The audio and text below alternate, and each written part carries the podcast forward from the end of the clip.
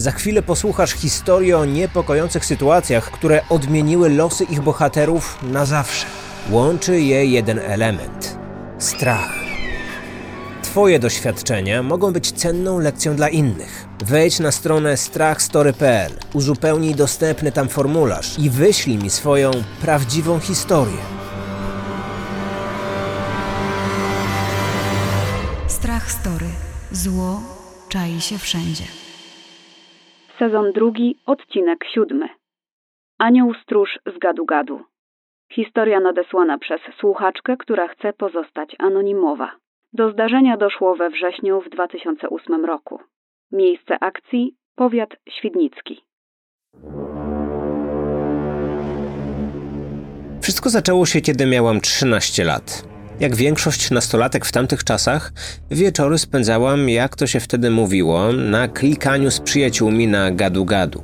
Ten wieczór był jak każdy inny, aż do momentu otrzymania tajemniczej wiadomości. Gdy usłyszałam ten charakterystyczny dźwięk, którego młodsi słuchacze pewnie nie kojarzą, od razu podeszłam do komputera i zobaczyłam wiadomość od nieznajomego numeru. Pięknie dzisiaj wyglądałaś. Niby nic nadzwyczajnego, jednak musicie wiedzieć, że nie byłam zbytnio towarzyska, więc taka wiadomość mnie zaintrygowała. Od razu odpisałam, czy my się znamy? Dostałam odpowiedź, ja cię znam, a ty mnie nie. Minęło tyle lat, a samo wspomnienie tej wymiany zdań przyprawia mnie o gęsią skórkę. Pamiętam ją bardzo dokładnie. Zapytałam od razu, skąd mnie zna i dlaczego ja go w takim razie nie znam. Szybko przyszła kolejna wiadomość. Jestem twoim aniołem stróżem. Wiem co i kiedy robisz. Na przykład w czwartek miałaś piękną czerwoną suknienkę. Widzę twoich znajomych. Nie rozumiem tylko, dlaczego kolegujesz się z tą wysoką, krótko ściętą blondynką, bo kompletnie do ciebie nie pasuje. Przez kilka kolejnych dni dostawałam wiadomości opisujące, jak danego dnia wyglądałam, co robiłam, z kim się spotykałam. Czułam coraz większy strach. W końcu po przeczytaniu kolejnych wiadomości, od których robiło mi się ciepło i zimno na zmianę, wpadłam w panikę. Trzeba pamiętać, że miałam tylko 13 lat. Moje relacje z tatą nie były za dobre, więc spanikowana poszłam opowiedzieć o wszystkim mamie. Mama stwierdziła, że to pewnie jakiś głupi żart kogoś ze szkoły. Byłam wtedy w pierwszej klasie gimnazjum. Zaproponowała, żebyśmy dowiedziały się, kim jest ten nieznajomy. Miałyśmy spróbować wyciągnąć od niego jakieś informacje. Usiadłyśmy do komputera i mama zaczęła pisać z nieznajomym, podając się za mnie. Zapytała, czy skoro mnie obserwuje, to wie ile mam lat i czy przyzna się ile on ma. Odpisał, że jest po 40. Mama odpowiedziała, że chyba jest za stary na znajomości z nastolatką, na co on stwierdził, że wcale nie i że ma dużo znajomych w moim wieku. Widziałam po mamie, że wyprowadziło ją to z równowagi. Zapytała, jak długo mnie obserwuje, a on odpisał, że od jakiegoś czasu. Napisał też, że miesiąc temu odprowadzał mnie do domu po grillu u znajomych. Opisał dokładnie, co miałam na sobie i ilu ludzi było na imprezie. Wracałam wtedy z koleżanką. Najbardziej przeraziło mnie to, że odprowadziłam ją do domu i dalej szłam sama. Na myśl o tym, że późnym wieczorem byłam sama na ulicy i zupełnie nieświadoma, że ktoś mnie obserwuje, zrobiło mi się słabo. Mama stwierdziła, że musi powiedzieć o tym tacie. Mój tata nawet nie zakładał, że to żarty. Bardzo się wkurzył i zdecydował, że teraz będzie mnie zawoził i odbierał ze szkoły. Kazał mi wydrukować wszystkie wiadomości z gadu-gadu. Następnego dnia oznajmił, że zgłosił sprawę na policję. Policja powiedziała mu, że to nie głupi żart i że mieli już takie zgłoszenia. Powiedzieli też, że wiedzą, kto to pisze. Nieznajomym okazał się człowiek chory na schizofrenię. Według ustaleń policji odmawiał leczenia. Na komendzie powiedziano też, że nie mogą go zamknąć, bo nie zrobił nikomu krzywdy. Tamte czasy to były początki komunikatorów. Nie było jeszcze wtedy przepisów regulujących stalking.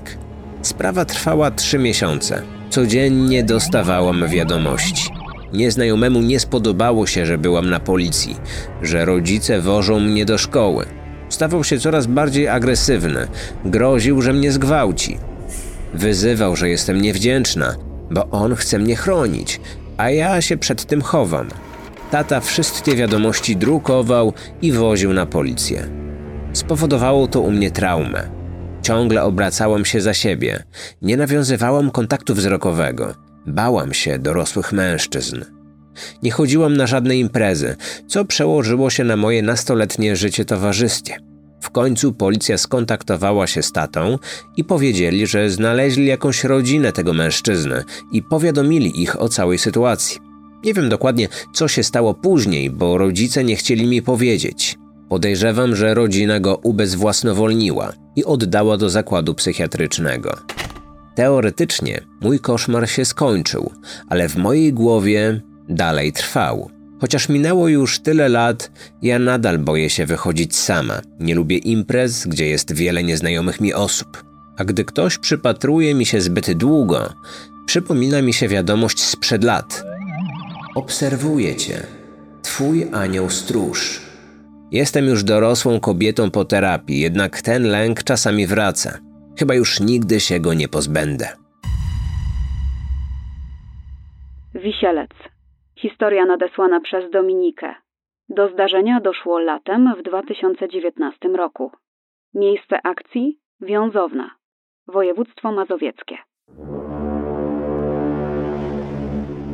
Był to okres, kiedy rozwijałam moją nową pasję – tatuowanie. Polecałam się na jakichś grupach facebookowych i proponowałam wykonanie tatuaży prawie za darmo, żeby nauczyć się fachu. Zapraszałam do siebie różnych ludzi. Najczęściej przyjeżdżali do mnie mieszkańcy Warszawy. Wiązowna jest umiejscowiona na obrzeżach stolicy, około 40 minut od centrum miasta. Większość ludzi miała problemy, żeby do mnie trafić. Często gubili się po drodze. Tego dnia czekałam na pewną parę, która umówiła się ze mną na wspólny tatuaż. Pierwszy w życiu. Spóźniali się już 15 minut. Rozumiałem, że nie każdy musi wiedzieć, jak do mnie dojechać albo jak dojść z przystanku do mojego domu, dlatego czasem wychodziłam po ludzi, aby ułatwić im sprawę. Droga nie była trudna, ale jak ktoś nigdy tu nie był, to zazwyczaj błądził. Para zadzwoniła do mnie, kiedy byli już spóźnieni 20 minut. Okazało się, że źle skręcili i są w lesie. Domyśliłam się wtedy, gdzie mniej więcej mogą być. To, że się zgubili, nie było dla mnie żadnym zaskoczeniem. Dopiero po chwili się przeraziłam. Powiedzieli mi przez telefon, że około 50 metrów przed nimi na drzewie wisi jakaś lalka. Chłopak był pewien, że to manekin i próbował przekonać swoją dziewczynę, żeby się uspokoiła. Chciał, żebym pokierowała ich przez telefon, którędy mają teraz do mnie dojechać. Jednak jego dziewczyna miała złe przeczucie i uważała, że to wcale nie jest lalka. Powiedziałam im, że całkiem niedaleko jest przedszkole, więc może na drzewie jest Marzanna, którą dzieci zostawiły w lesie. Dziewczyna odpuściła i nie podeszli bliżej. Gdy w końcu do mnie dotarli, dziewczyna była blada. Ta lalka nie dawała jej spokoju. Zaproponowałam, że może wrócimy się tam razem i sprawdzimy. Nie chciałam, aby jej pierwszy tatuaż był wykonany w strachu i w stresie. Chciałam ją uspokoić. Dla jej komfortu psychicznego zdecydowaliśmy się wrócić do lasu. Byliśmy coraz bliżej i jakieś 10 metrów od drzewa zatrzymaliśmy się. Zamurowało nas. To nie była lalka, to był mężczyzna. Mężczyzna powieszony za szyję na drzewie, jakieś 50 metrów od przystanku autobusowego. Wiązowna to wieś. Autobusy jeżdżą co pół godziny, może godzinę. Nie wsiada tu dużo ludzi, zwłaszcza, że to przystanek na żądanie. Mężczyzna był ubrany w elegancki garnitur. Wyglądał, jakby wybierał się na ślub lub pogrzeb. Jedyne, co nie pasowało, to jego twarz. Przypominała roztopiony wosk.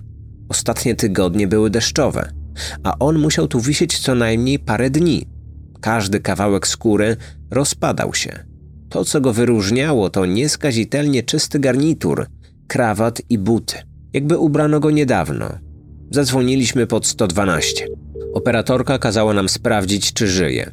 Nie zamierzaliśmy się upewniać, było oczywiste, że to zwłoki. Byliśmy przerażeni. Przyjechała policja, żeby zbadać to miejsce i straż pożarna, aby zdjąć zwłoki z drzewa. Co ciekawe, policja nie chciała od nas żadnych zeznań. Kazali nam po prostu iść do domu. Wróciliśmy do mnie i usiedliśmy w pokoju. To było dziwne. bo widzieliśmy się pierwszy raz na oczy, a już łączyło nas takie przeżycie. Parę miesięcy później policja przyjechała do mnie do domu, żebym złożyła zeznanie. Wiedzieli, gdzie mieszkam, bo tak jak mówiłam, jest to mała miejscowość.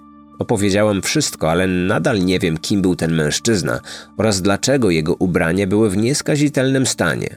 Do dziś, gdy wracam do domu rodzinnego i wysiadam na tym przystanku, patrzę na to drzewo i przypominam sobie tę sytuację. Jeżeli wciąż mnie słuchasz, zakładam, że podcast Ci się podoba. Daj mi o tym znać, zostawiając gwiazdkową ocenę na Spotify lub w aplikacji podcasty na iPhonie. Nie zapomnij także o zaobserwowaniu Strach Story, aby być na bieżąco z nowymi odcinkami. Dziękuję. Strach Story. Posłuchaj o tym, czego nie chcesz doświadczyć. Światła we mgle. Historia nadesłana przez słuchaczkę, która chce pozostać anonimowa. Do zdarzenia doszło latem w 2008 roku. Miejsce akcji: województwo dolnośląskie.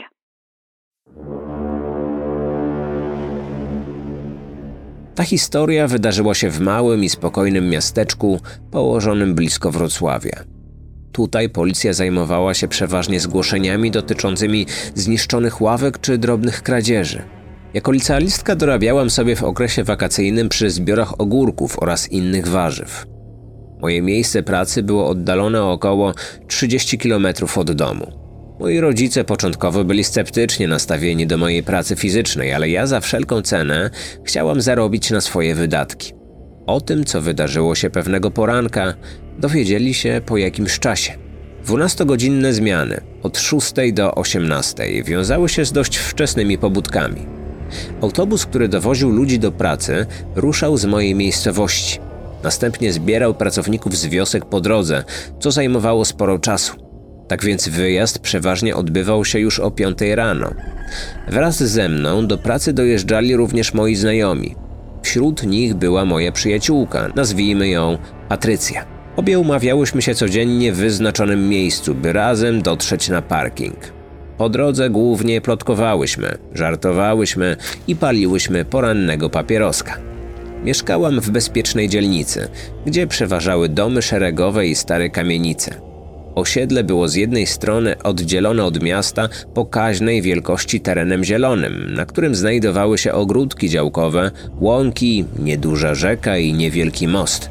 Tamtędy właśnie prowadziła szutrowa ścieżka, która była skrótem dla mieszkańców osiedla. Gdy wybrało się tradycyjną trasę, trzeba było nadłożyć nawet kwadrans. Sama jako dziecko wielokrotnie chodziłam tamtędy z babcią do kościoła, do szkoły lub na zakupy do rynku. Typowe, małomiasteczkowe życie. Tego pamiętnego sierpniowego dnia wstałam dość wcześnie rano i zauważyłam, że na zewnątrz panuje wyjątkowa, jak na tę godzinę, ciemność, a cały świat za oknem jest spowity gęstą mgłą. Nigdy nie lubiłam mgły, a tego ranka przeszedł mnie dreszcz. Miałam w głowie perspektywę przejścia przez teren działek po ciemku, nie widząc nawet, co znajduje się przede mną. Mimo towarzystwa Patrycji czułam lekki niepokój przed czekającą nas drogą. Ścieżka była co prawda gdzieniegdzie oświetlona, ale stare miejskie lampy nie dawały sobie rady w obliczu takiej pogody. Najgorszy odcinek tej trasy liczył około 700 metrów, gdzie po obu stronach ścieżki były działkowe domki z ciemnymi oknami i zarośla przydrożnego rowu. Potem trzeba było przejść kawałek gruntową drogą obok hali sportowej. O tej porze ciężko było tu spotkać żywą duszę. Kiedy wychodziłam z domu, było jakoś o wpół do 5 rano. Uderzyła mnie totalna cisza i zaskoczyła dość niska temperatura. Idąc ulicą, ledwo zauważyłam w oddali stojące samochody.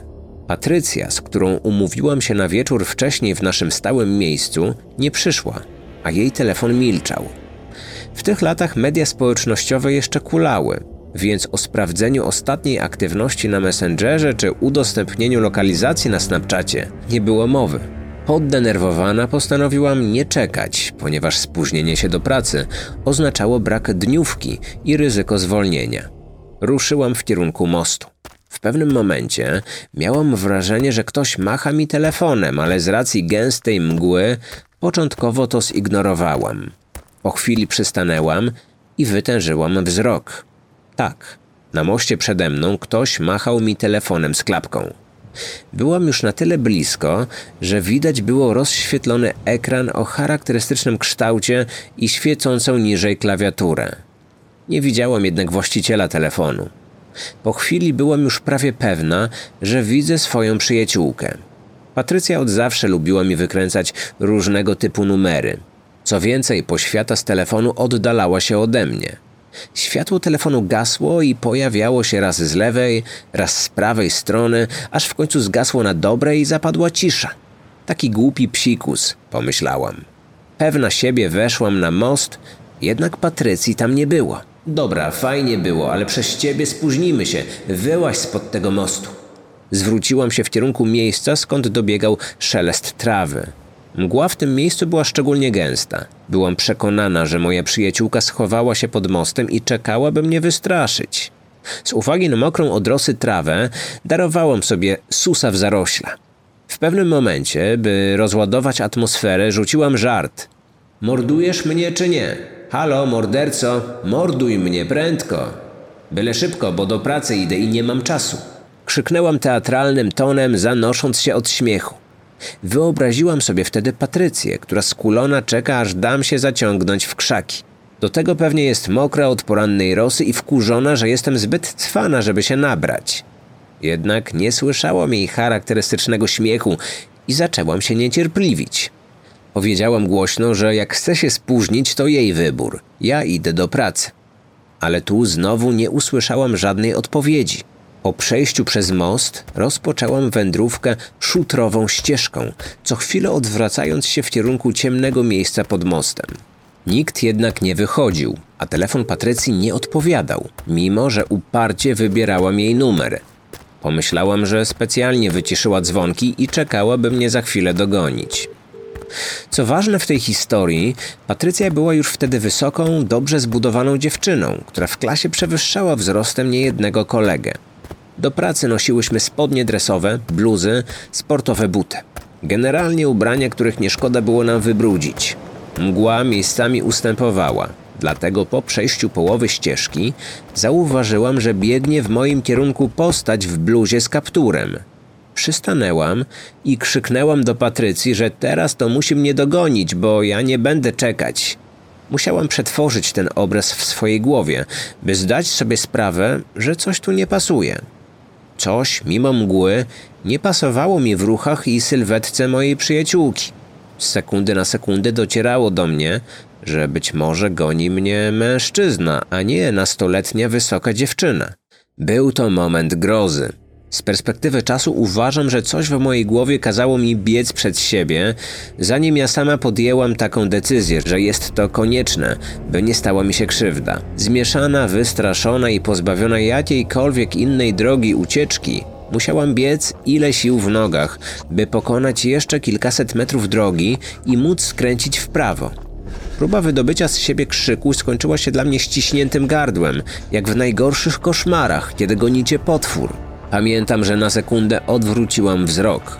Osoba za mną rozmywała się we mgle i stała w miejscu pod latarnią, po czym schowała się w zaroślach rowu. Po chwili kontynuowała bieg, co wyglądało przerażająco. Wydawało mi się, jakby goniło mnie zwierzę, nie człowiek. Kiedy byłam przed samym zakrętem, udało mi się krzyknąć. Jednak to, co z siebie początkowo wyrzuciłam, brzmiało jak stęk, kaszel, zlepek dziwnych dźwięków. W końcu wybrzmiało ze mnie głośne „Pomocy, ktoś mnie goni”. Później drugie i trzecie. Kiedy wbiegłam w zakręt, desperacko liczyłam na to, że w tej mgle w końcu zauważę kogoś, kto na przykład wyprowadza psa. Nagle, niespodziewanie za budynku hali wyszedł mój znajomy, który na mój widok zapytał, co się stało i powiedział, że słyszał mój krzyk. Szybko powiedziałam mu o całej sytuacji i chciałam jak najszybciej oddalić się od zakrętu i hali. Kiedy spotkałam resztę znajomych czekających na autobus, wszyscy uznali, że za całym pościgiem stoi moja przyjaciółka i że ma wyjątkowo głupie poczucie humoru. Widzieli, w jakim byłam stanie. Zrobiłam się blada i trzęsły mi się ręce. Musiałam zapalić papierosa i usiąść na krawężniku. Nikomu nie przyszło wtedy do głowy, żeby wejść na tamtą ścieżkę i sprawdzić, czy nie idzie tamtędy podejrzana postać. Wszyscy skupili się na mojej opowieści i nie chcieli zbytnio uwierzyć w historię o machaniu światłem telefonu. Zapewniali mnie, że Patrycja pewnie zaraz tu przyjdzie i wtedy będzie jej głupio. Ich słowa przekonały mnie na tyle, że czekałam na nią z gotową wiązanką nieżyczliwych słów. Czas mijał. Kierowca autobusu się niecierpliwił, a Patrycji ciągle nie było. Byliśmy pewni, że zawróciła do domu. Odjechaliśmy z parkingu. Nie mogłam przestać myśleć o tym, co się wydarzyło. W ciągu dnia, na długiej przerwie, postanowiłam, że pierwsza zadzwonię i wygarnę przyjaciółce, co o niej myślę. Czułam rozgoryczenie i wściekłość. Tamta sytuacja wywołała u mnie spory stres. Dodatkowo poranny sprint nie był moim ulubionym zajęciem. Jakie było moje zdziwienie, gdy w telefonie usłyszałam głos mamy Patrycji, która poinformowała mnie, że Patrycja źle się czuje i nie może teraz rozmawiać.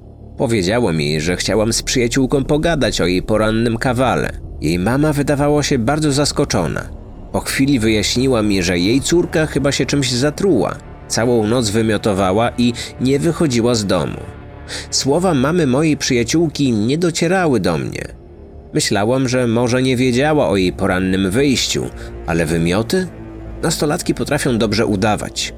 Nie wiem czemu, ale pomyślałam w tamtej chwili, że Patrycja może przyszykowała sobie alibi. W tamtym momencie nie mogłam poukładać sobie tego, co właśnie usłyszałam. Mój mózg, mimo przeżytego strachu, podpowiadał mi różne scenariusze. Tak jakbym nie mogła pogodzić się z tym, że na tym moście nie stała wcale moja przyjaciółka. Ta przysięgała i zarzekała się razem ze swoją mamą, że nie wychodziła rano z domu. Powiedziała, że przecież nie goniłaby mnie, tylko krzyknęła, żebym się zatrzymała, by zakończyć głupi żart. Zadzwoniłaby i zgłosiła nieobecność w pracy. Tak się jednak nie stało. O tej sytuacji nie mówiłam w domu przez kilka dni. Bałam się reakcji moich rodziców, ale mimo to pewnego dnia przy kuchennym stole zdobyłam się na szczerość. Tak jak się spodziewałam, zakazali mi chodzić skrótem. Zadawali dużo pytań i chyba nie do końca dowierzali, że za tym wszystkim nie stała Patrycja. Przekonali mnie, żebym zrezygnowała z pracy, bo kończą się wakacje i powinnam trochę odpocząć. Opcja zgłoszenia sprawy na policję niewiele by dała, bo miałam bardzo mało szczegółów odnośnie do goniącej mnie postaci. Przestrzegałam jednak wszystkich znajomych, by uważali, szczególnie młode dziewczyny, którym zdarzało się wracać tamtędy z imprez do domu. Kiedy po kilku latach opowiadałem o tym mojemu starszemu koledze, przyznał, że kiedyś również miał podobny incydent w tym samym miejscu. Wówczas jakiś nieznany mężczyzna opowiadał mu, że w jednym z domków działkowych mieszka diabeł, a później majaczył coś o ćwiartowaniu ludzi. Czy mówił prawdę? Ciężko stwierdzić. Jednak faktem jest, że na terenie ogródków działkowych pomieszkiwali bezdomni i podejrzani ludzie, o czym dowiedziałam się dopiero później. Wyparłam z pamięci tamte chwile na kilka lat. Zajęłam się studiowaniem i pracą, a potem wyprowadziłam się z tej części miasta. Jednak jakiś czas temu wróciłam myślami do tej historii. Pewnego dnia, spacerując tam w biały dzień, stanęłam na moście i odtwarzałam scenariusz tego dnia z 2008 roku w głowie. Komunikat, który usłyszałam w jednym z odcinków Kryminatorium, zachęcił mnie do podzielenia się tą historią. Z perspektywy czasu uważam, że bardzo prawdopodobne, że gonił mnie wtedy mężczyzna, który próbował mnie wcześniej zwabić pod most. Jest mi niedobrze, kiedy przypomnę sobie ten świecący telefon z klapką i oddalające się światło. Od tamtej chwili, mimo upływu lat, nie chodzę tamtędy po ciemku. A rzucone dla żartu słowa mordujesz mnie czy nie, nabrały innego znaczenia. To, co musicie wiedzieć o tej historii, to, że wydarzyła się naprawdę i mam wrażenie, że tamtego ranka mogło stać mi się coś bardzo złego, a może nawet otarłam się o śmierć. Dopiero po latach dotarło do mnie, jak duże miałam wtedy szczęście. I nigdy już nie zagłuszam głosu swojej intuicji. To moja rada dla wszystkich słuchaczy. W serwisie Spotify pod każdym odcinkiem znajdziesz ankietę. Weź w niej udział i odpowiedz, która z dzisiejszych historii była według Ciebie najbardziej intrygująca. Jeżeli chcesz podzielić się ze mną i słuchaczami własnymi wspomnieniami, możesz wysłać swoją historię przez formularz na strachstory.pl.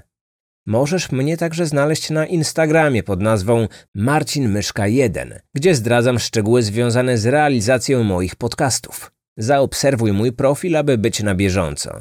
Historie przedstawione w podcaście pochodzą od słuchaczy, a twórca podcastu polega na zapewnieniach słuchaczy o ich oryginalności i rzetelności.